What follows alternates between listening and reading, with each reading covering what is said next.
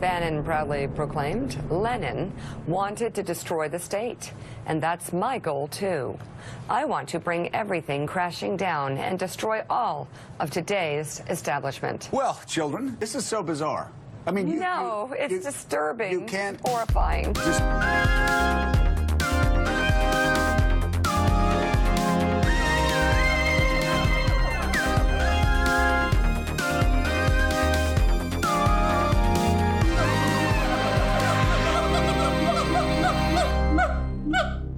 Hej och välkommen till podden Apans anatomi med Erik och Mattias. Vi tänkte idag återvända lite till att prata om populism som vi har gjort i många avsnitt. Eh, men istället för att prata om eh, vänsterpopulistiska projekt eller sådana teorier som vi har gått igenom ganska mycket så tänkte vi gå in lite på, vad ska man säga, högerpopulism eller det begreppet från den riktningen kan man väl säga huvudämnet för det här avsnittet kan man väl säga är en figur som heter Steve Bannon. Vi ska återkomma till det. Ja, alltså för mig, så om jag liksom ska förklara ingången till det här och varför jag är intresserad. Ja, varför är du intresserad av Steve Bannon och det här? Ja, men, men jag tycker det är kul för att jag, precis som många personer på, som har befunnit sig på yttervänsterkanten eller kanske varit punkare eller liknande, så har man ju som hängt sin beskärda del på ytterhögersidor eller vad ska man säga, extremhögersidor, typ Info 14 och Nationell.nu och Nordfront och sånt här. Mm. För, för mig så, så är det där bara så här, ja men när jag var punkare i tonåren så var ju en av de där gemensamma nämnarna i hela mitt gäng att folk liksom var, ja men att, att man höll på med att provocera typ och var dryg och var besvärlig. Och en del av det var ju som att, var ju massa sån här jargong som, ja men typ att man lyssnade på så här Pluton Svea på en bandspelare i parken, ett gammalt vit maktband. Att det var inte liksom politik utan det var provokation och det var kul. Men sen kom ju de här punkterna lite senare i tonåren när vissa av ens kompisar drogs in i sådana politiska miljöer och man drogs själv in i politiska miljöer åt andra hållet. Och på den vägen på något sätt så, så börjar man ju sitta på liksom de här sidorna och diskutera med de där personerna innan man blev helt ovänner om vad fan de tyckte liksom. För att det där var ju bara ett skämt. Och vad är grejen med den här harangen? Ja, men det är att när man gör den där resan och har kompisar som försvinner iväg i, i sådana miljöer och Mm. funderar igenom så här, varför är det instinktivt för mig att det där kan vi inte tycka på allvar medan de börjar tycka det på allvar. Ja, då sitter man på alla de här sidorna, man försöker läsa texter och man lyssnar på radioprogram eller vad det nu är. Och grejen för mig har alltid varit så här att jag, jag har aldrig känt mig intellektuellt utmanande eller vad ska man kalla det? Jag vet inte, det är som lustigt men jag tycker som att sådana teorier är jävligt banala liksom. Jag tycker att så här, Ja. det är ganska snabbt när man läser dem och det spelar ingen roll om det att man sitter och läser så här de små analyser på Info 14 på 00-talet eller om man försöker sig på att läsa typ Mein Kampf eller eh, Doctrine of Fascism, så, alltså Mussolinis bok. Det är fortfarande lika banalt och intellektuellt outmanande. Mm. Det är inte så genomtänkt teoretiskt liksom och det bygger på något sätt på att man måste tro på ett lite så religiöst sätt på en konspiration. Det är sällan en teoretisk bevisföring, utan det är så här, har man kommit till punkten när man har bestämt sig för att så här, jag litar inte på alla de här agendorna eller all den här informationen, jag litar inte på att de här metoderna är rätt, som är typ konventionella. Då kan man öppna sig för att lita på massa svar som är alogiska, typ. Så har Mm. jag upplevt att läsa de här sakerna. Och när jag typ blir tilltalad av fascism som idé eller konservativism som idé så har det ofta varit när jag läst typ vänsterböcker som försöker förklara varför det skulle kunna vara tilltalande. Så det är inte liksom de som själva tror på det som argumenterar för det, utan det är någon som argumenterar emot det eller vill skildra hur det går till. Hur en sån process går till i samhället. Där många Ja. blir fascistiska. Liksom. Hela grejen är att sen stötte jag på, det var en kompis som, som skickade mig en video för typ eh, så här strax innan jul med Steve Bannon då. Som jag inte har, jag har grundkoll på honom, men jag tittade på den här videon och jag blev väldigt förvånad för att det här var intellektuellt utmanande. Mm. Det är liksom eh, en utläggning, ett försvar för högerpopulismen som ställde mig lite på ända när jag lyssnade på det. Jag kände att jag hade svårt att hitta de spontana motargumenten. Mm.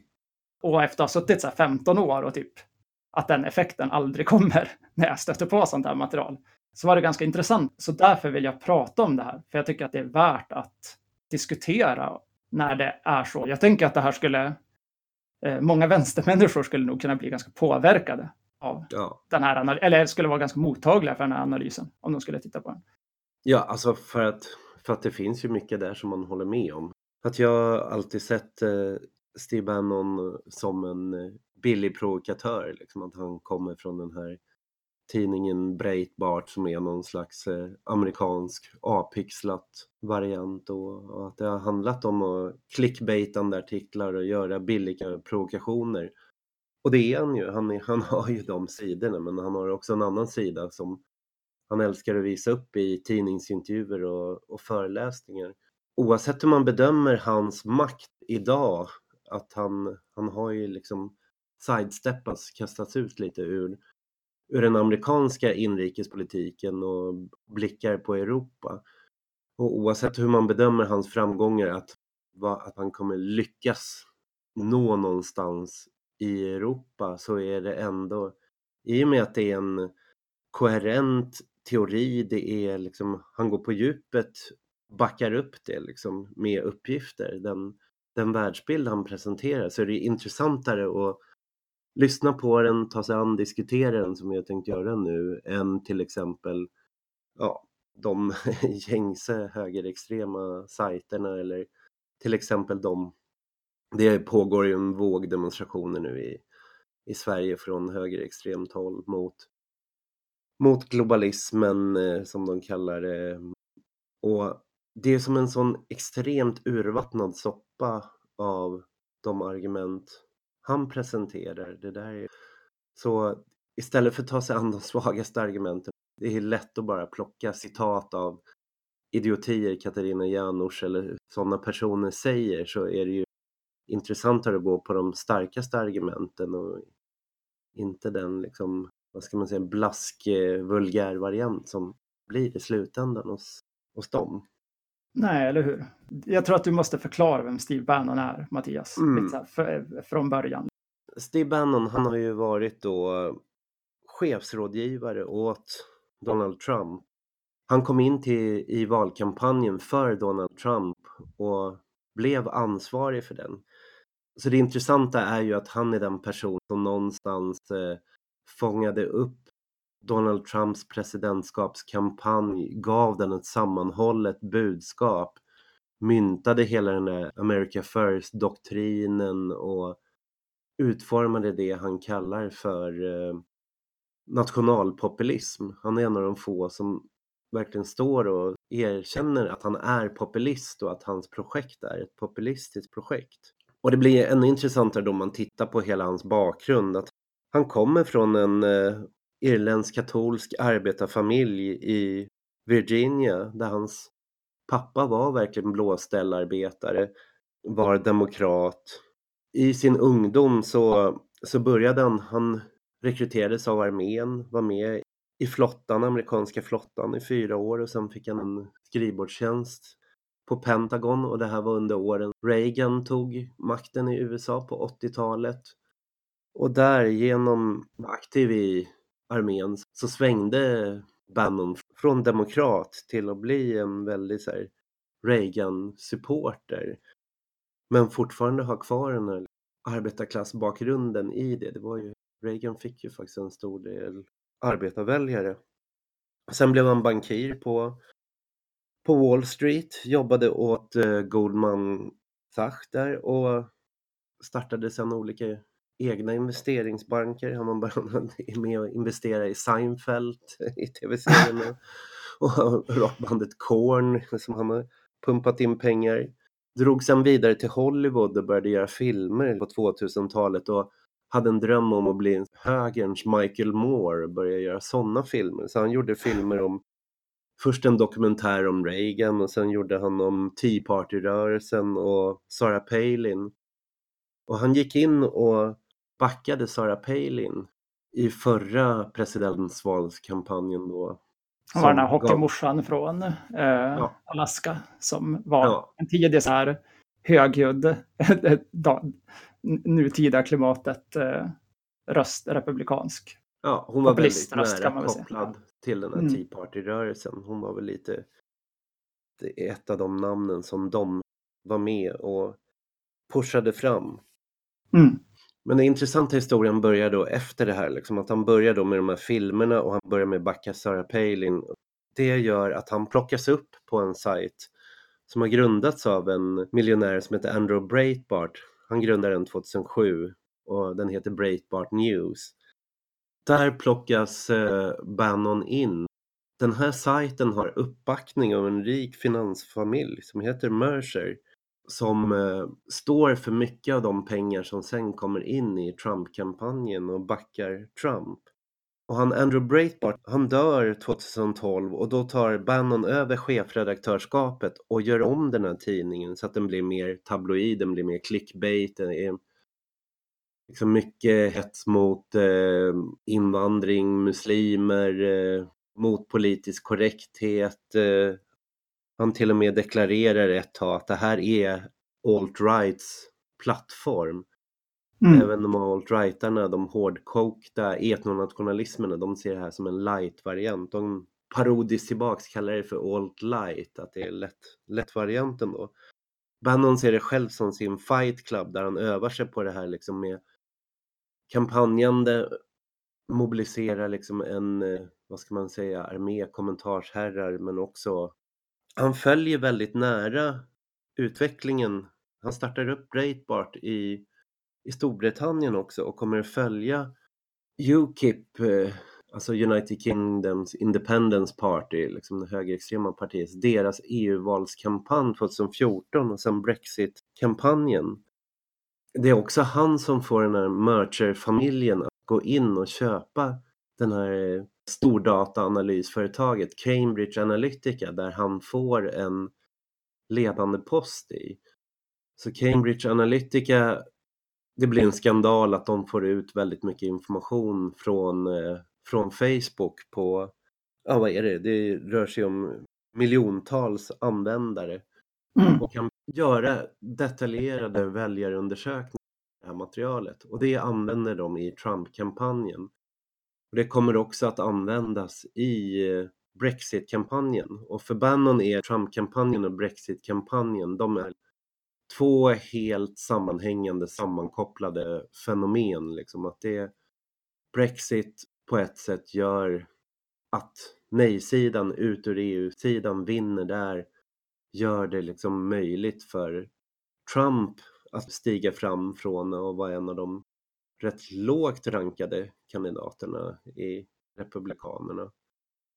Och när Bannon då kliver in som eh, någon slags kampanjledare då för Trump-kampanjen så är det för Mercer-familjen pushar fram honom dit och kräver att från början stödjer de Ted Cruz, en annan presidentskandidat, men sen när de börjar se att det går framåt för Trump så går de in med investeringar mot att Bannon får den här centrala positionen.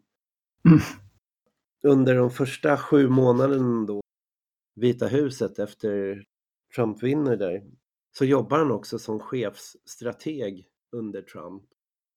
Men sätts sedan åt sidan och det, det finns en bok som heter Fire and the Fury som beskriver liksom de här konflikterna då och hur Bannon uttalar sig negativt om liksom Trumps familjemedlemmar och Trump han kör ju väldigt mycket, han, han är ju president som en företagsledare, han styr det som ett företag och kan inte riktigt dela ratten med Bannon så att säga. Så Bannon sätts åt sidan så Trump drar undan sitt stöd, sen drar även den Mercer-familjen undan sitt stöd och eh, eh, Bannon får först gå tillbaks till Breitbart men sen slängs han även ut från Breitbart. Det är då han börjar liksom rikta in sin uppmärksamhet på Europa och försöka se hur han ska kunna ut använda hela det här kampanjmaskineriet, både det i Breitbart och det han har använt med Cambridge Analytica, stordataanalys och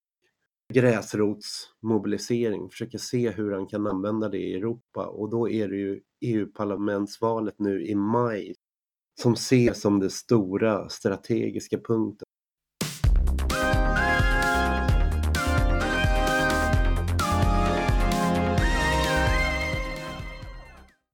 Ja, men det är väl ganska bra öppning för att liksom lämna biografin och eh, mm. snacka om, eh, vad ska man säga, om, om hans analys eller vad han förmedlar, alltså vad, vad hans idéer. För metoden är ju lätt, man kan bli upprörd över den och tycka att så här, här är en person som spelar fult med Cambridge Analytica-bitarna och sådär. Eller man kan bli sjukt imponerad av det och tänka så här, jävlar vad det här är i framkant den här kombinationen mm. av metoder som han har varit pionjär i att använda för att driva en agenda. Men det är ja. lite skitsamma för att så här, vi ska prata om idén och anledningen att jag knyter an då till det här med EU-valet, det är att huvudgrejen som vi tänkte prata utifrån, det är den här videon som min kompis skickade till mig då. Och den är inspelad på Oxford-universitetet i, det ligger väl några mil utanför London, i november förra året tror jag att den var inspelad. Mm. Och Bannon är då inbjuden till Oxford för att tala. Han har just varit i, i Italien och träffat Salvini, alltså eh, mm. Lega Nord. Och i Italien pågår den här kontroversen där Lega Nord och eh, Femstjärnerörelsen har bestämt sig för att bilda den här regeringen och lagt fram sin budget att man ska införa medborgarlön och det är en budget som liksom går helt mm. i clinch med EUs direktiv, trojkans direktiv av åtstramad finanspolitik. Typ. Det är väl en fyra månader lång europeisk turné där han i stort sett bor i lyxsviter i varenda europeiskt land och träffar alla höjdare inom, inom europeisk eh, högerpopulism i varje land. I Italien, i Frankrike, i Sverige. Han ger också intervjuer i alla större tidningar. Han ser till att eh, alltid träffa liksom, de, de största etablerade tidningarna. Här i Sverige är det väl Dagens Nyheter som jag tror har reportage och skriver om. Ja, vad är det då han säger? För det är ju en väldigt, så här, på ett sätt, eh, en mästare på att prata i det här talet. Det är ju väldigt, alltså jag slås direkt av att han eh, direkt fångar intresset genom att gå in och, och sätta problembilden och det är en problembild som i mångt och mycket vi kan hålla med om. Ja, man kan väl säga så här att hans, hans entry point, och då får man tänka sig att så här, det här är på ett så här Ivy League, eller så här, vad ska man säga, högstatusuniversitet i Storbritannien. Det är en full sal med människor, väldigt privilegierade, unga människor. Utanför hör man så här dovt talkörerna i bakgrunden från en demonstration mot att Bannon står där inne och talar. Mm. Redan där i inramningen så ligger det någonting i det här. Och det första jag tror att han liksom säger är att han börjar liksom i, i tidpunkten då finanskrisen är på väg att bryta ut i USA. Och hur, vad ska man säga, ett gäng människor, finansintressemänniskor, lyckas övertala eller får igenom. De, de har ett möte egentligen med den amerikanska statsapparatsledningen och säger i princip så här. Hela USAs finanssystem kommer att kollapsa inom 24 timmar och inom fyra dagar så kommer hela världens finanssystem att kollapsa. Det kommer att bli mm. totalt kaos om inte staten går in och bara trycker på alla knappar för att baila ut de här mm. bank och finansaktörerna som har som egentligen har försatt ekonomin i den situationen. Så han börjar med att beskriva det och säger ganska fort, dels så beskriver han ju liksom det här, han beskriver den här eliten, de som har, som har skapat den här situationen. Han har ju liksom lite olika begrepp för det här och lite olika uppräkningar, men det här är ju inte invandring till exempel, som man kan tänka sig skulle kunna vara det, är ju inte i fokus för Nej. den här entry pointen eller vilka som är fienden så att säga. Nej, det förekommer i stort sett inte alls under den här föreläsningen utan det är ju just den här bankkrisen, finanskapitalet, det är det som sker där. Han kallar det för Party of Davos, alltså Davos-partiet, de som träffas på World Economic Forum. Mm. Det är där populismen kommer in, hans beskrivning av dem som en elit, vilket ju säkert också stämmer, liksom, att det är de politiska topparna och näringslivet är så intimt sammankopplade i det här. På amerikanska har man det där begreppet crony capitalism och jag vet inte, det finns ingen bra svensk översättning tror jag. En slags, eh, jag tror på norska, jag kollade på Wikipedia, på norska har de den här kompiskapitalism. Ja. kompiskapitalism. Men att det är en väldigt nära koppling mellan eh, staten, statens investeringar och företagsmonopol. Ja, Men jag tänker att om man har lyssnat på, på vårt avsnitt om eh, Podemos i Spanien, Mm. där pratade vi ganska mycket om hur Podemos har liksom en, en fiendebild. La Casta. La Casta, precis. Podemos pratar om La Casta. Och Podemos La Casta-begrepp är ju ganska likt det här Mm. Party of Davos-begreppet. I meningen att det är liksom inte, när det beskrivs så har det inte så mycket konspirativa drag. Det handlar ju inte om de här onda människorna som träffas och har ett ändamål att söndra världen. Utan det handlar ju om intressen som har vuxit samman. Hur det har uppstått en, en kast eller en klass av mutual Mm. interests. Där vissa aktörer befinner sig inom staten, där vissa aktörer är kapitalägare och så vidare. Poängen är väl bara, ofta i vänsterteori om nyliberalism skildras det att vi har staten och vi har marknaden och vi har Nyliberalismens uppgift är att minska staten så mycket, avreglera så mycket som, som möjligt för att släppa marknaden så fri som det bara går för storföretag, näringsliv. Men den där bilden av nyliberalism är ju falsk. Att eh, nyliberalismen är ju inte antistatlig, att den bryter ju upp en form av regleringar men upprättar en annan form av regleringar. Och ofta, Mm. det är ju det som eh, den här socialdemokratin, den tredje vägens socialdemokrati med Blair och så var så framgångsrik i.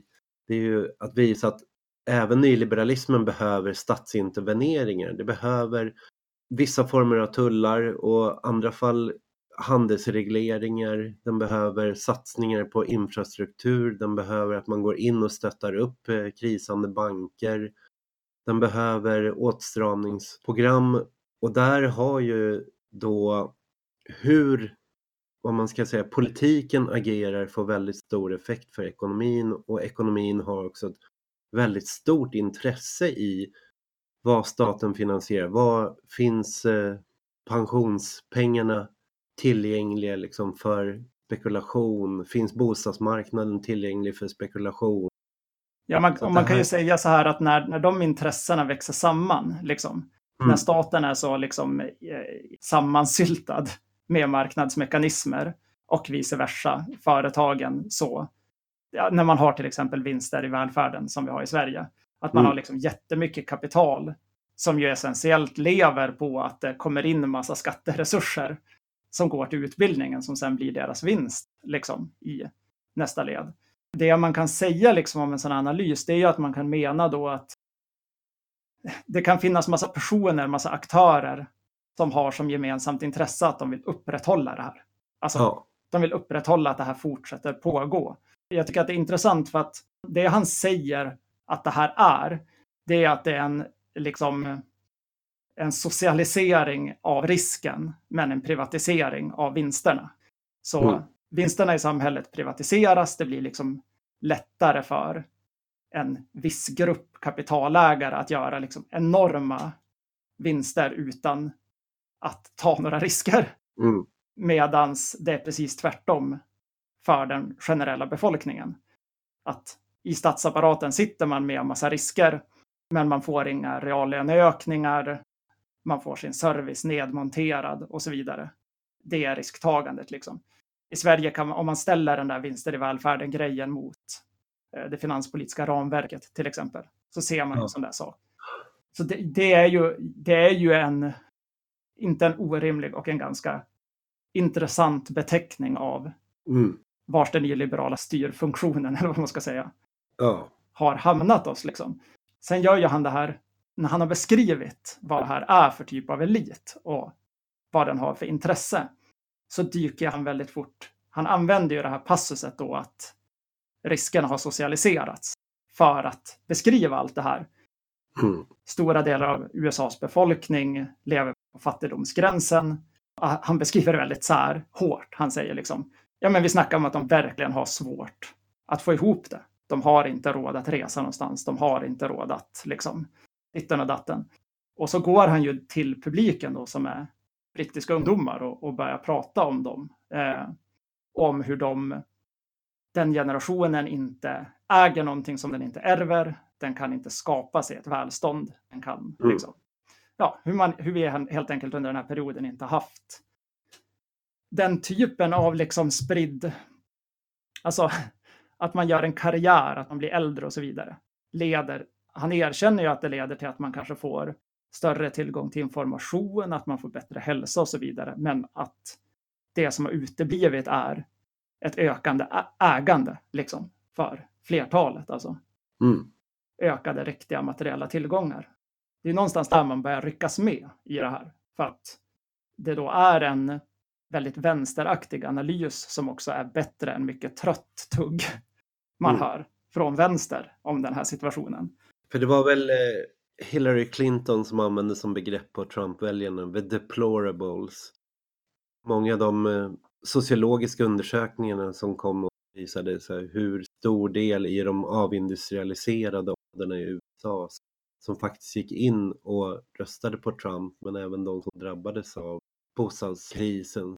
Bannon lyfter ju hela tiden upp de uppgifterna själv, att det, är, det här stämmer, det här är the little guy, det är arbetarklassen. Att, eh, han använder ju gång på gång liksom att klassbegrepp hela tiden i att beskriva det här. Att det handlar om Mm. att arbetarklassen fick betala för att den här eh, eliten då skulle rädda, rädda sitt ekonomiska system. Det här börjar ju bli riktigt spännande tycker jag när han kommer in på så här, när han inte bara beskriver så här, vars är vi nu? För att det här är ju, det vi har gått igenom nu är på något sätt så här, okej, men finanskrisen har skett. Det finns en sån här typ av elitkomposition av intressen.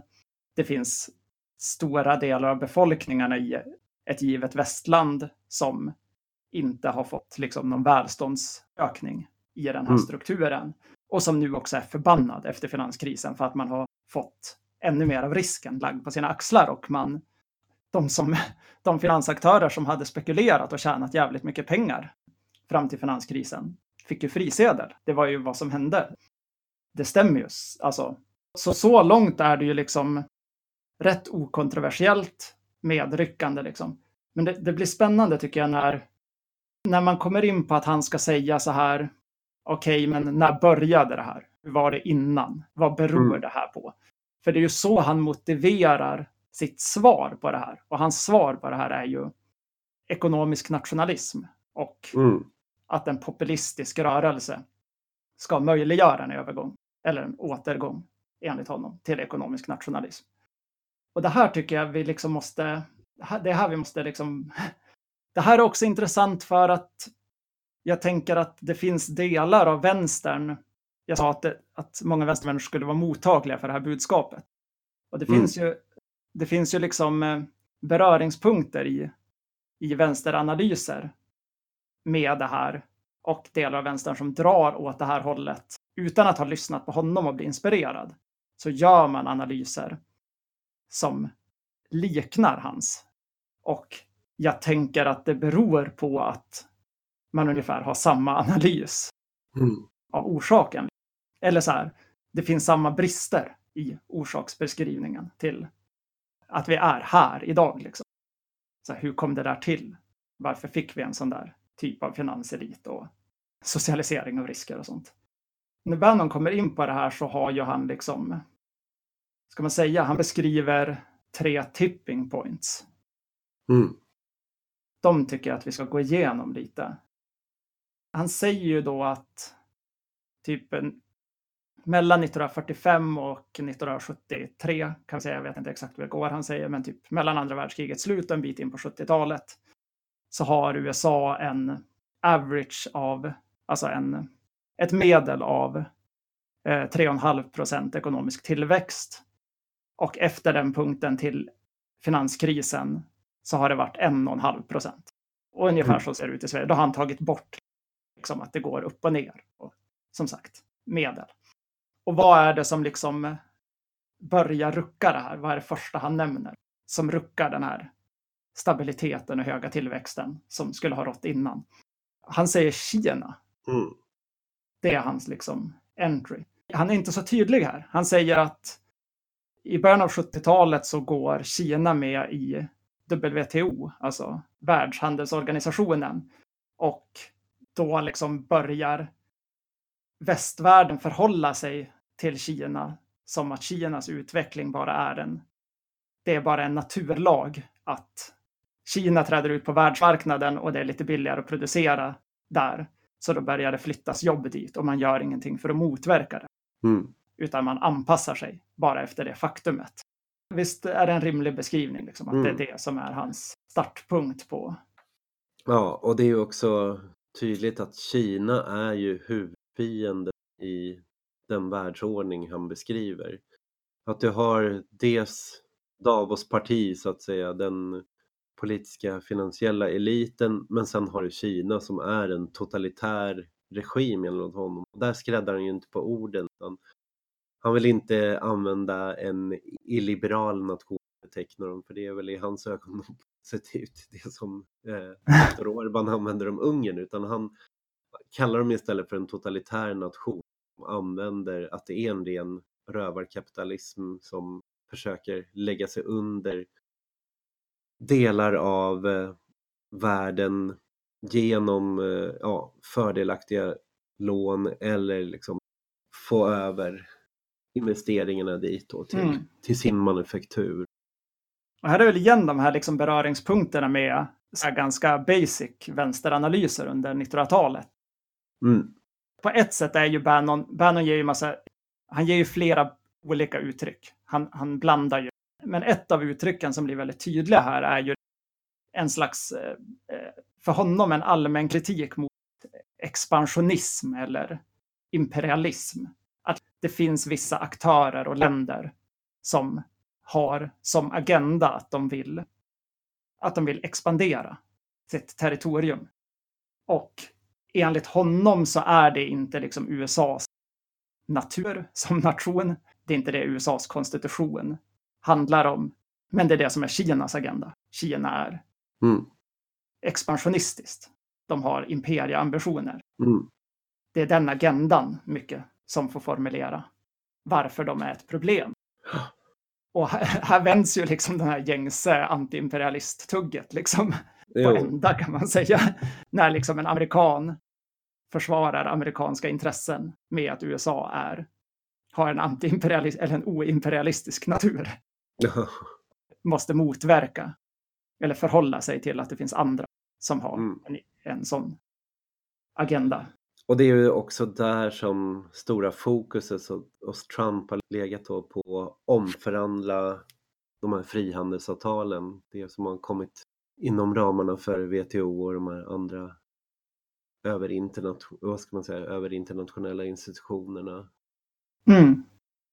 Där han anser att, eh, där Bannon trycker på det där, liksom att det här har lett till en avindustrialisering av USA och det stora projektet då är det han kallar ekonomisk nationalism, det är att återindustrialisera USA, få tillbaka manufakturarbetena, manufakturarbetsplatserna till, till USA igen genom mm. att eh, förändra handelsavtalen, hur importtullarna och mm. exporttullarna. Ja, för det är väl det han, han säger ju då att, att man kan tänka sig att det som händer i hans beskrivning är att eh, Kina träder ut på världsmarknaden på allvar. Mm. De eh, börjar, det börjar, den här flytten av industrijobb till till exempel Kina börjar ske. I väst förhåller man sig till det enligt honom som en naturlag. Mm. Man börjar därför ställa om sina ekonomier till en tjänsteekonomi där alla de här frihandelsavtalen skrivs med intentionen att produktionen ska ske i låglöneländer. Mm. Vi ska exportera tjänster och importera varor. Och där börjar det den här första tipping pointen. Där börjar vi få lägre tillväxt i västländerna. Vi liksom skapar förutsättningarna för den här typen av finanspolitisk elit mm. som finns senare.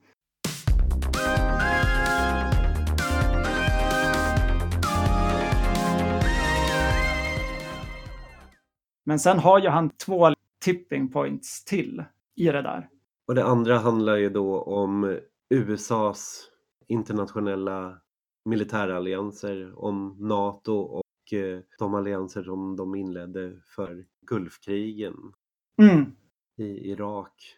Där han konstaterar helt korrekt att de har pumpat in eh, biljoner, biljoner med dollar och inte vunnit. De har inte uppnått sina mål där utan bara kostat massor med pengar. Så att, mm. att det har snarare än stärkt USAs position så har det dränerat dem på, på resurser. Mm. Och att det därför gäller liksom att eh, ställa om, inte bedriva en sån eh, expansionistisk interventionistisk politik. Där delar han ju synen med med libertarianerna mm. på det området. Men, han, men det som skiljer är ju att de, eh, Trump är väldigt mycket började ju direkt resa, på samma sätt som han började resa och förhandla om handelsavtalen så började han ju resa och försöka förhandla om hur eh, NATO-samarbetet skulle se ut, vilka som skulle vara allierade genom att så kräva att alla måste tillföra mer till, eh, till NATOs udden mm. så att säga, till kakan. Att det, USA ska inte vara protektorat, det ska inte vara USA som är beskyddare genom en enorm militärbudget och de andra länderna kan undvika att lägga pengar på militärbudgeten utan mm. fram stora grejer har ju varit att varje land som ingår ska driva upp så att det ska vara 2% av BNP ska gå till, eh, till försvaret. Mm. Då, så att de kan börja ta, fungera som allierade än beskyddade av USA. Mm. Man kan ju säga här att han hoppar ju liksom mellan att beskriva sin, det narrativet, hur den här händelseutvecklingen mm. sker och att visa på hur Trump, hur det här är liksom det första Trump tar sig för när han kommer i maktposition. Är liksom att svara mot de här olika sakerna. Och där i så försvarar han ju sig också mot att få invektiv som fascist. Ja kastade på sig. Eller islamofob eftersom man börjar ju åka runt och knyta flera Saudiarabien, arabländer till sig. Det Bannon säger då är ju att för honom är fascism idén om den här organiska sammanväxten av stat och kapital i ett intresse där ja. den stora ledaren och experterna styr. Och så säger han så här, jag vill ju disintegrera staten. Jag vill inte ha en starkare stat, jag vill ha alltså, för honom är då uppdraget, precis som det är att bryta upp NATO, att bryta upp frihandelsavtalen, så är det också att försöka börja upplösa den amerikanska statsapparaten mm. för att den är en del av att möjliggöra att det, här finanspolitiska etablissemangsintresset kan upprätthålla sin makt. Liksom. Och det är det där han skiljer på vänsterpopulism och högerpopulism. Att han ser hans projekt har varit att via först Breitbart och sen Trump-kampanjen få arbetarklassen att ta tillbaks, ta makten över republikanerna. Sen eh, via presidentskapet, ja, Trumps presidentskap då separera ekonomin och, och staten. Att mm. Statens roll är ju fortfarande, han säger ju fortfarande, det som skiljer honom Tea Party-rörelsen och så är ju att han fortfarande vill ha en stark interventionistisk stat som, som omförhandlar handelstullar, som, som bedriver en hård sån politik. Så att det är ju, staten är ju ett redskap för att använda det här. Där skiljer han sig från Tea Party-rörelsen, mm. men han säger att problemet, eller ja, den han riktar då mot eh, Sanders och Corbyn och så är ju att de snarare vill, genom att man vill öka välfärdsstaten, att man expanderar sammanblandningen eh, stat och ekonomi. Mm. Det menar han är liksom den stora skiljelinjen liksom, mellan Mm. höger. Ja, mer, mer intervention eller mindre intervention Ja. som liksom är måttstock kan man väl säga. Men inte i synen på eliten så att säga. Den, den menar han ju delar och han hyllar italienska regeringen där som man ser som den stora förebilden i Europa där Lega, före detta Lega Nord, liksom gick ihop med den, vad man ska säga, vänsterpopulistiska grovt sett, liksom femstjärnerörelsen Mm. bildar regering som både ska stänga gränserna för migranter och eh, införa medborgarlön, vägrar gå med på att höja pensionsåldern. Mm. Jag tänker väl att så här, jag, jag tror att jag blir lite intrigued så här när jag, när jag, när jag såg det här eh, Mm. klippet första gången. Så blev jag liksom, eh, det var utmanande för att om man skiljer det här från liksom gängse vänster narrativ över samma Ja. sak som också håller sig inom liknande ramar. Så de här hoppen han gör på något sätt mellan inspiration från libertariansk tankeskola från eh, massa vänsterteori och vissa element av nationalism då som innefattar en ganska tydlig kritik av alltså en vilja att inte ha mycket migration till exempel. Ja, Eller att bejaka populus, liksom. Att bejaka Mm. det folkliga. Att, att argumentera väldigt mycket för att folket är lösningen. Att den stora massan samlar sig och protesterar och mobiliserar är lösningen. Liksom. Någonstans mellan de där sakerna så är det ju liksom lite färskt. Det är inte så här ett tugg man Mm. är van att höra i samma formel som bara upprepas. Och i den här geopolitiska analysen då med bilden från Kina och liksom NATOs förändrade roll, då är det ju, där slänger han ju även in hela det här synen på Ryssland. Där eh, Mm.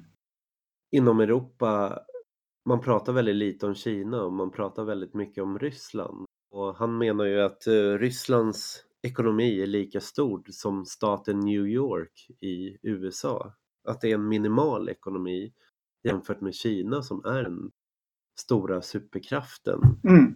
Så eh, han eh, angriper ju till exempel Angela Merkel. Det är ju han, en av de stora an- angreppspunkter hur Tyskland har gjort eh, dealar med Gazprom, de här gasleveranserna så att Tyskland är beroende av rysk gas Mm. men samtidigt utmålar Ryssland som hot och då gör han ju enkla poängen då, men varför köper ni gas därifrån och varför höjer ni inte budgeten till militären så att det stärker ett försvar? Hade ni tyckt de var hotfulla hade ni satsat på försvaret och inte gjort er ekonomiskt beroende av dem. Nu gör ni ju precis tvärtom. Så, så kan han sopa bort hela den här Rysslandsdiskussionen liksom, om rysk intervention i europeisk och amerikansk politik liksom, som, Mm. som irrelevant på det sättet utan att det är Kina som är det stora politiska ekonomiska hotet.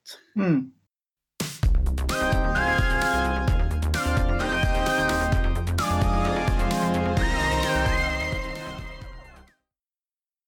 Vi kan inte ta igenom varenda detalj av det här. Nej, Man får väl titta på det sj- själv om man vill det. Men man kan ju säga så här, och vi ska komma lite till kritik. Ja. För det är, ju, det är ju det intressanta att det göra också. låta väldigt mycket som ett... som, ett hyll, som en hyllning. Jo. Det- Jo, Och, och grejen att så här, för mig är det inte det. För att Nej. om man liksom återvänder till grunden, börjar det här narrativet, så ser man att det är jävligt skakigt. Men Mm. väldigt många vänsteranalyser är skakiga på exakt samma grund och bör kritiseras på samma grund. Och jag tycker att det är... Så, vi kan ju bara säga att det han kommer fram till ungefär, han, han presenterar ju deras idé. Liksom. Det är Mm. ekonomisk nationalism, att man ska återupprätta liksom, ett starkt social försäkringssystem, men dekonstruera liksom, delar av statsapparaten, att man ska minska migrationen drastiskt för att, som han säger, skydda arbetarna i USA. Och då gör han en brasklapp att det inkluderar massa, Ja, latino och svarta. exakt, och på så sätt säkra jobbtillgången och börja flytta jobb tillbaks till USA. Och vad, vad är poängen med det här? Jo, det är Mm. att han ser på medborgarskapet som någonting som kan ha ett värde, precis som en aktie kan ha ett värde. Det är hans jämförelse. Så säger han att precis som ändamålet med finanskapitalism är att man maximerar profiten, alltså maximerar värdet på en aktie, så vill han maximera värdet på medborgarskapet. Mm. Han vill att det ska vara så.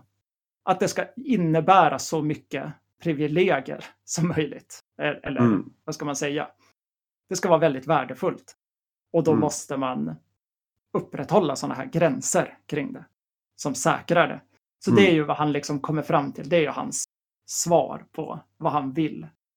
Men tillbaks till grunden då så är det ju så här. Mm. Ja, vi sa att han började i Kina. Liksom. Det är Kinas utträde på världsmarknaden. Liksom. Och många vänstermänniskor skulle ju på ett liknande sätt sä- sätta någonstans mot någon gång på 70-talet eller kanske 80-talet så skulle man sätta en sån här punkt där jag vet inte, det, det är kanske en de rika som mobiliserar mot offensiv eller Mm. det, det sker en kupp inom de socialdemokratiska partierna där en högerfalang tar över. Alltså man har någon sån här Ja. beskrivning av en enskild faktor som gör att det börjar gå åt fel håll. Alltså den analysen är ju så jävla, oavsett den vänstervarianten eller det här, är ju ganska svaga liksom. För att det är ju väsentligt att det kommer aktörer i till exempel socialdemokratiska partier som argumenterar för Mm.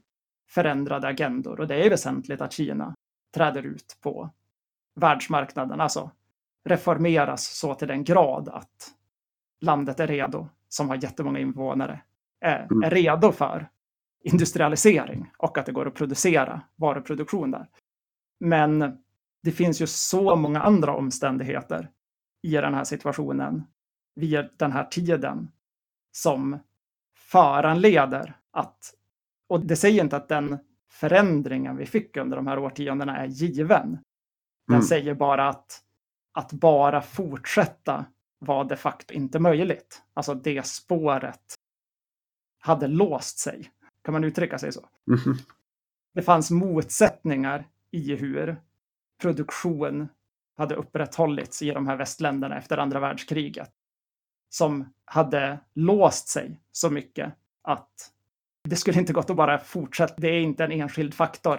Säg att man till exempel i USA bara hade bemött det här genom att inte skriva under frihandelsavtal och fortsätta försöka producera varor i USA på det sättet.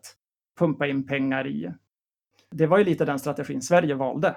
Sverige höll ju Mm. fast ganska länge vid en keynesianistisk eh, ekonomisk politik och att försöka möta de här produktivitetskriserna under 70-talet med ja, men man, man skapade regionalpolitiska reformer, man, eh, industristöd, alltså man försökte möta det keynesianistiskt, man försökte rida ut problemet. Men i Sverige blev det också väldigt tydligt en bit in på 80-talet att den keynesianistiska medicinen inte fungerade. Man började vara i en sån här situation där bara statsskulden bara ökade och ökade. Reallöneökningar åts upp av inflation. Det var inte gångbart, så att säga. Det här kanske blir lite... Jag vill inte att det ska bli obegripligt, men jag tror att om man ska vara lite koncis så tycker jag att för mig själv så är det sättet jag förstår i alla fall varför en sån där förändring kom till var ju för att till exempel fordistisk produktion efter andra världskriget, hög tillväxt i till exempel USA eller Sverige, byggde på att det fanns vissa nationer som hade kolonier där man hade en säkrad oljetillgång som var en ny fyndighet som gjorde att man hade väldigt, väldigt billig energi. Man hade kvinnor som mestadels var hemma och tog hand om Mm. barn. Man hade industriarbetare som under en period fogade sig i växande industrier. Och det var det här, alla sådana här typer av saker som man fick problem med. Kolonierna ville inte vara kolonier.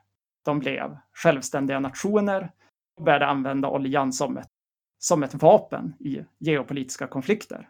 Kvinnor i västvärlden ville inte vara fjättrade i hemmet. Man började kräva daghem, man började kräva massa reformer.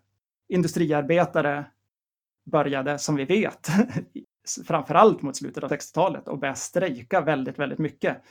Och om man tittar på ett land som Storbritannien där Bannon pratar här, Mm. så hade ju Storbritannien återkommande väldigt svåra inhemska kriser. Man hade ju bland annat eh, alla de här kolarbetarkonflikterna som ju då handlade om att man hade stigande oljepriser och man försökte öka den inhemska kolproduktionen och kolarbetarna ville ha eh, jätte, jättestora reallöneökningar för att det var inflation. Det var väl till slut så tror jag 77-78 i Storbritannien att eh, Labour-regeringen som då satt just innan Margaret Thatcher tog över. De införde ju typ ett undantagstillstånd eller någonting. De löste en sån här jättestor strejksituation som hade börjat med energi i energisektorn, spridit sig Mm. till sjukvården med ett undantagstillstånd och blev jätte, jätte impopulära liksom. Och det var ju mot den där bakgrunden, de där strejkerna, hur låst läget var, som Thatcher kunde komma med sin radikala, sina radikala nyliberala svar om Ja. kuva fackföreningarna och ställa om ekonomin och så. Och jag tycker liksom att vi skulle kunna fortsätta att rada upp faktorer. Men Ja, man rundar ja. ju liksom det här. Eller förstår du hur jag Jo, och jag tänker en annan grej som är tydlig inom hans eh, högernationalism där den delar med den historiska fascismen har ju alltid varit att man har alltid delat upp kapitalismen i det här goda och onda kapitalet. Att du har det, det goda industrikapitalet och det onda finanskapitalet. Och Mm. det gäller att värna det ena och motverka det andra, kompiskapitalismen, finanskapitalismen eller crony-kapitalism. Och där det i verkligheten inte går att separera på det här sättet. Det går inte att säga så här, varför började Volvo flytta ut sin Eh, manufaktur utanför Sverige? Det går inte att förklara liksom med påtryckningar från finanskapitalismen men däremot så gjorde ju liksom en, en global finansmarknad och allt sånt precis som en global produktion gjorde det möjligt att lägga ut det, lägga ut manufakturen på andra länder. Men eh, du kan inte göra riktigt den uppdelningen och säga att eh, men, då måste man komma in med en annan teori. Liksom. Varför sålde Volvo ut? Varför, varför sålde Ikea ut? Jo, det är på grund av att det har blivit en eh, de sitter för nära den politiska makten, att de har Mm. blivit en elit, så att de går egentligen mot den här goda kapitalistiska idén med företaget. Det blir väldigt konstig halvdan analys. Nej, men jag tänker att där, om man pressar en sån som Bannon i hans analys där, precis som en del vänsterargumentationer, så Mm. kommer man hamna i att det bara det, det blir konspirativa svar som finns Ja. kvar. Liksom. Det blir, man tappar då den här materiella kontakten av att ha en, en system, strukturanalys och börja försöka hitta de här onda uppsåtsmomenten. Liksom. Så man förklarar alla strukturer med att någon subjektivt har velat någonting illa istället för att se Mm. det som händer också som en reaktion på strukturella hinder som måste överkommas.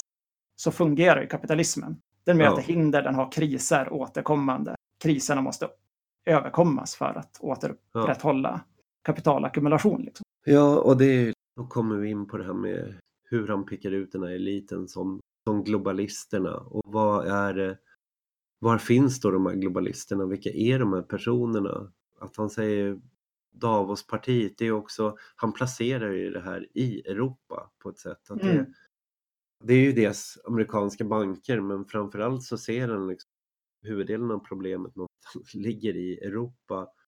Att där har vi den eliten som har öppnat upp för Kina och i de här föreläsningarna så nämner ju han migration och det ska man gå in på kritik av det också så är ju Bannon är väldigt bra på att presentera den version han vill sälja in. Han är ju en bilhandlare, han går ut Mm. och säljer det. Så att när han, när han pratar i Oxford så nämner han ju de delarna. Han nämner inte de delarna han har suttit tryckt på i presidentvalskampanjen eller i, i Breitbart, liksom hetsat på. Där det har varit migration, det finns en bok som har kommit nu som jag såg Expressen refererade. Det är en slags här, vad ska man säga, högerliberalt försök analysera den här nationalpopulismen av Godwin och Eatwell heter de två författarna. Där man säger Mm. att det är så här fyra djuprotade skiften som har skett som nationalpopulismen växer från. Och det ena, de kallar det de fyra d det är liksom distrust, destruction, deprivation och de-alignment. Och distrust är en ökad misstro mot eliten, att det är en spridd eh, misstro mot dem. Och där har ju Bannons projekt har ju varit väldigt tydligt. Han, han menar ju att syftet med Breitbart var att ta en strid mot republikanerna, inom republikanerna. Att de gick in, tog kampen om det partiet. Och han hävdar ju liksom att han har blivit kontaktad av Sanders, alltså Sanders-supportrar som har sagt så här, kan inte du lära oss hur vi kan ta samma strid inom Demokraterna liksom, för att ta, få bort Clinton och eliten Mm. inom, inom Demokraterna. Så, här, så att han, det är det steget. Så här, och Destruction handlar om så här, destruction, förstörelsen över vår kulturella livsstil. Att det inte bara är ett hot mot eh, vår ekonomiska situation, att det går inte bara med en ekonomisk analys förstå det, utan att så här, vårt sätt att leva kulturellt som hotas. Och det är ju där hela den här, liksom, eh, vad man ska säga, mansvurmande eller liksom, eh, rasistiska ideologin kommer in någonstans. Att man, eh, Breitbart utmålade ju verkligen politisk korrektheten och social justice warrior som de kallar liksom, alla- det vill säga det vi har pratat om som rättighetskamper som, som kunde expandera under ny, nyliberalismen. Det man kan Mm. kalla progressiv nyliberalism. Någon slags eh, där både liberaler och vänster har kunnat mötas i vissa rättighetsanspråk för minoriteter som en av huvudfiender. Och det är så svårt att förstå utifrån hans föreläsning, var kommer det där in i det här nationalpopulistiska projektet? Mm. Och det tar han ju inte upp i en föreläsning på Oxford, men det är där som tyngdpunkten läggs Jo, i, i Breitbart så att säga. Det är ju det benet som han, han vilar det projektet på då. mm. Tredje det, deprivation då, det är ju rädslan att eh, förlora jobb och inkomst, att liksom vända sig till den delen av arbetarklassen och framförallt även den delen av medelklassen som känner att den är på väg att eh, deklasseras, att den håller på att rasa, proletariseras, falla neråt. Och sen den Mm. fjärde då, de-alignment, är att de traditionella väljarmönstren, klassröstningen och partitillhörighet har blivit mer flytande och börjar röra på sig mycket mer. Och de här fyra förändringarna är det som nationalpopulismen verkar inom. Mm. Min kärnpoäng är väl bara så här att Ja. om man tittar på det här och liksom tar mellan raderna och tänker sig det projektet han vill upprätta, Mm. tycker jag att det är implicit i det att han hänvisar ju till en tidigare period Ja. som kännetecknades av massa saker. Och om man försöker förstå vad den kännetecknades av så kommer man också fram till att den här ekonomiska nationalismen, det här USA med som ska återindustrialiseras och ha strypt migration och bla bla bla. Dels så sker ju det mot faktumet av alla de förändringar som har skett globalt som påverkar migrationsströmmar och så vidare. Så det kommer ju vara extremt repressivt bara i sådana bemärkelser. Att människor som flyr till exempel, flyr, det det är fler människor på flykt. Och Mm. det är, det kommer ju inte att stoppa människor från att fly. Sen har han lite brasklappar mot det. Liksom. Hans projekt bygger på att man också då måste återupprätta alla de här basfaktorerna som möjliggjorde en sån period förra gången. Liksom. Och vi kan ta åt sidan att vi hade haft andra världskriget och att halva Europa låg i ruiner och att jättestora delar av befolkningarna hade dött och så vidare. Och allting som det innebär i en ekonomisk situation. Och kan bara säga Ja. så här att okej, men då måste USA ha tillgång till jättebillig energi. För det hade man när man hade den Mm. guldåldern. Han säger att han inte vill ha, att USA inte ska vara imperialistiskt. Hur ska Ja. USA då få den energitillgången? Det är ju om något i så fall ett ekonomiskt motiv till Gulfkrigen och så vidare. ja. och i nästa hand, liksom, okej, okay, men ska vi fjättra tillbaks hela den kvinnliga befolkningen i hemmen? Ska vi återupprätta kolonierna? Ska vi driva tillbaks arbetarklassen? Vilken repression behövs för att mm. arbetarklassen ska vara nöjd i de här fabrikerna i USA? Det är ju inte så att kinesiska arbetare är jättenöjda. De strejkar ju hela tiden och de har ju en jävligt repressiv stat som han själv säger. Det är ett auktoritärt ja. samhälle. Det är implicit i det att, att USA måste ha ett liknande kontrakt för att upprätthålla det där. Och det är ju... han mm. kanske tycker att det är önskvärt, liksom. men det är väldigt svårt att se det fungera. Alltså det är väldigt svårt att se, se hela den rörelsen till alla de faktorerna och speciellt kanske energifrågan är ju den svåraste att se hur USA liksom ska, ska lösa om man inte ska vara mm. en imperialistisk makt men återindustrialisera sig och ha en ekonomi av den här efterkrigstidsmodellen. Liksom. Mm. Så det är ju min liksom, starka, starka invändning vid sidan om de här mer uppenbara sidofaktorerna som han inte nämner. Mm. Så, bejakandet av rasism och, och så.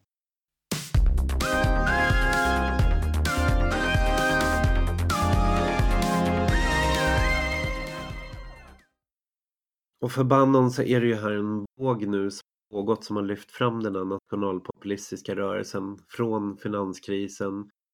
Kan man ta liksom eh, Tea Party-rörelsen eh, fram till Brexit, till Trump-kampanjen. Nu ser han nästa fas som sker och det sker då i Europa.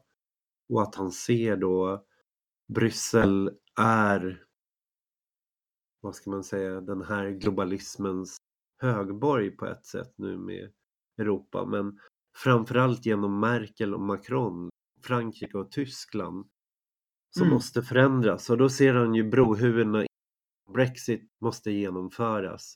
Han menar ju då att de här eliterna kommer göra allt för att försvåra och förhindra att det blir av.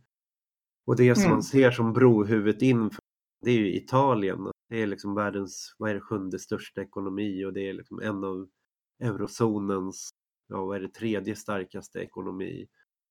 Att eh, Lega med Salvini har stark position där och Salvini har varit en, var en av de första han åkte och träffade och studerade italienska valkampanjen.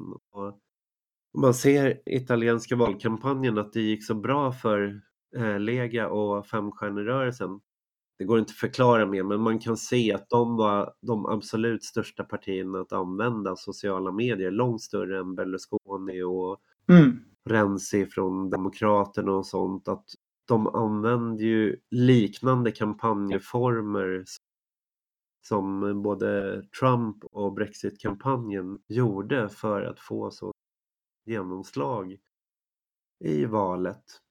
Bannon har ju nu försökt etablera det här tillsammans med um, det finns ett litet minimalt parti i Belgien som heter Folkets parti som Michail Modrikanen leder. Och de två då, Michail Modrikanen har grundat den här rörelsen, The Movement, som Bannon ska gå in och stödja. Och de har kontaktat alla olika europeiska högerpopulistiska partier och försökt eh, erbjuda dem hela det här kittet från USA med att använda sig av stordataanalys, eh, väljaropinionsundersökningar, hur ska man göra riktade budskap, hur ska man göra ett war room, ett eh, stridsrum för att så här, eh, 24 timmar om dygnet kunna liksom utnyttja varje utspel maximalt. Liksom. Men enligt alla europeiska länder så räknas ju det där som utländskt finansiellt stöd, även om det bara ger kunskap eller resurser, så mm. räknas mm. det som intervenera i valrörelsen. Precis som eh, Trump-kampanjen utreds liksom för ryskt stöd så håller ju Brexit-kampanjen, Leave, mm. Leave EU-kampanjen i Storbritannien på utreds för det. För hur mycket gick Mercer och Bannon och Cambridge Analytica in i den och liksom påverkade den utifrån?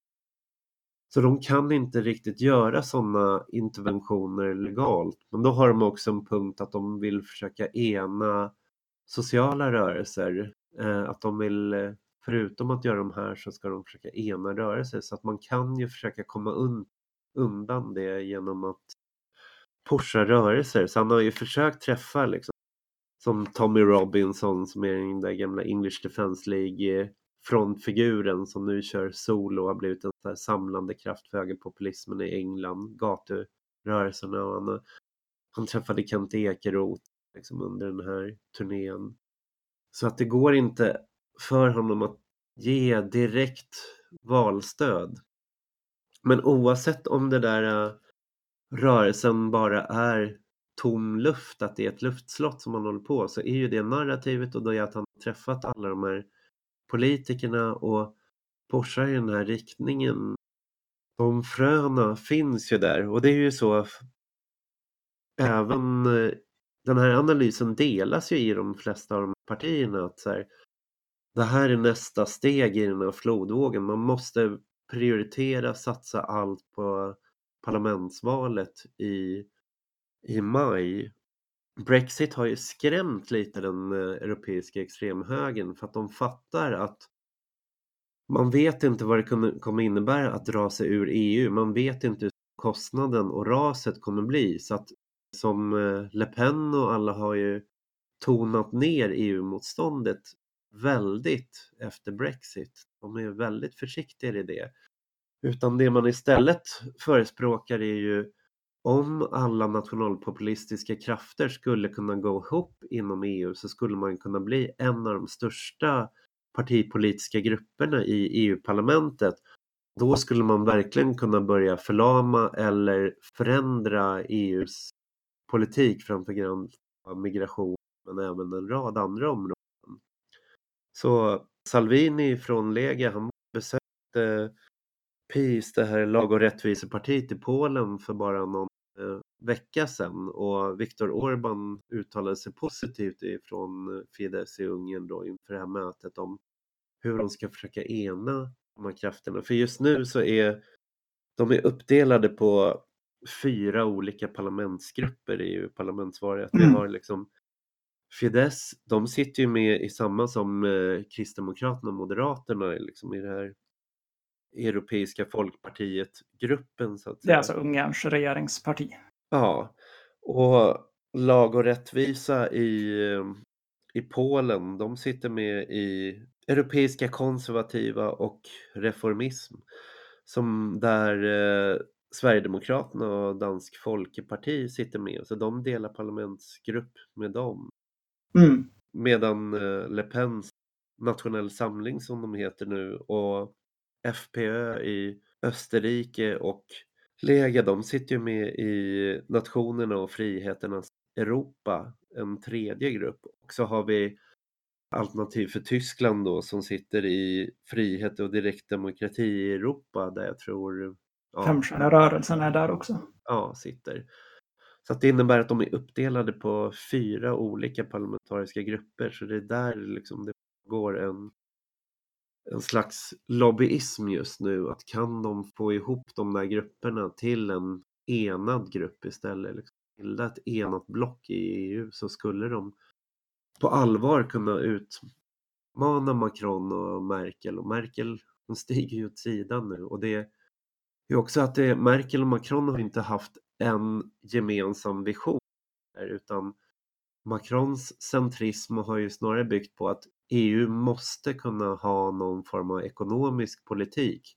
Det kräver en centralisering men det kräver också att man kan besluta om vissa ekonomiska frågor, ha en slags social pelare i Europa och där är ju Socialdemokraterna i Sverige är ju helt inne på den linjen. De ser ju Macron som är Europas räddare. Mm. Det är ju den Socialdemokraterna tror på. Medan Merkel så den här mer, vad ska man säga, konservativa linjen, ha ett starkt e-, Europa, ett starkt samarbete, men man ska hålla ekonomin lite utanför det. Man, man har ju de här äh, åtstramningspaketen, att det, budgetarna måste hålla sig inom, men man vill inte gå in och driva någon slags skatteutjämnad och titta på minimilöner och det sättet. Macron försiktigt har liksom försökt röra det. Mm.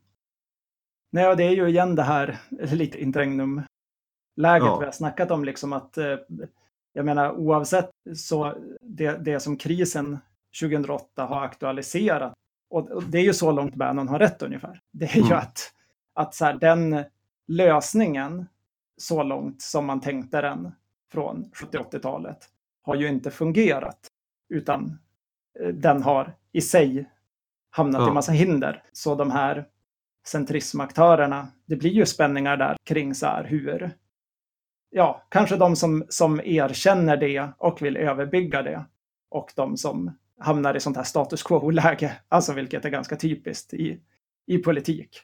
Att man Ja. liksom är så här, vi ska bara försöka bevara det i vad det har varit, som inte då erkänner hur djupgående problemen är. Liksom. Och så de här parterna som vi har diskuterat på andra sidan då.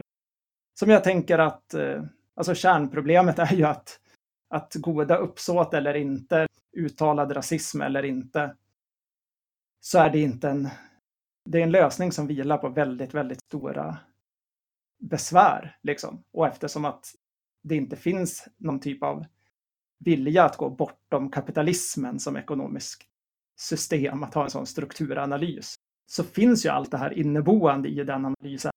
Att när den ska implementeras så kommer man ju, och det var därför jag tog upp de här Bannon-grejerna då. Och det här är åter, det är inte ett försvar för centrismen, liksom, utan det är ju ett försvar för en antikapitalism.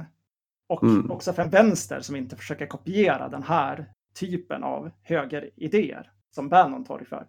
Eller hålla fast vid liknande analyser. Att vi måste gå bortom det är ju för att när man implementerar någonting och till exempel upptäcker att man inte har energitillgång, då hamnar man ju i de här dilemmana. Ja, ska vi börja expandera och försöka ta över, kuva människor långt borta eller kuva människor Ja. nära? Alltså, det där är de realpolitiska problemen. Liksom. Det är Ja. därför det någonstans blir fascism i slutändan också av sådana här högerpopulistiska spår. Eller så här, det finns inneboende implementeringsstadiet.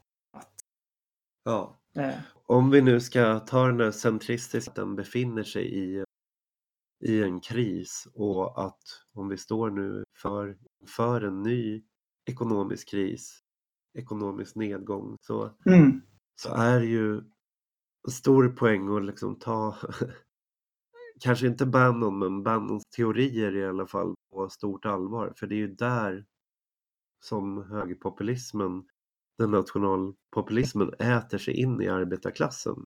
mm, det, där finns en politik som låter realistisk faktiskt vänder sig till den och förklarar varför befinner du dig i den här situationen, hur skulle vi kunna vända den?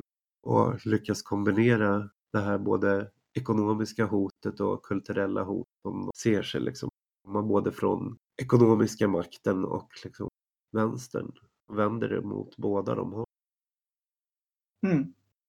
Vi kanske får börja avrunda där och hoppas Ja. att vi har eh, gjort Steve Bannon lite rättvisa i beskrivningen av vad han sa där på Oxford, men också varit eh, lite tydliga med Ja, vad vi tycker är ute och cyklar med den här typen av Ja. analyser när de är sofistikerade. Och vi kommer återkomma till det här. Att i, vi kommer gå in i en diskutera just hur ser den här globala produktionen ut som Steve Bannon varnar för. Går vi in och tittar på den mer i detalj så kan vi få en kanske annan bild av var motstånden finns och var problemen finns än den som han har givit. Vi säger så och Ja, tack för att ni har lyssnat. ja tack för att ni har lyssnat. Vi hörs.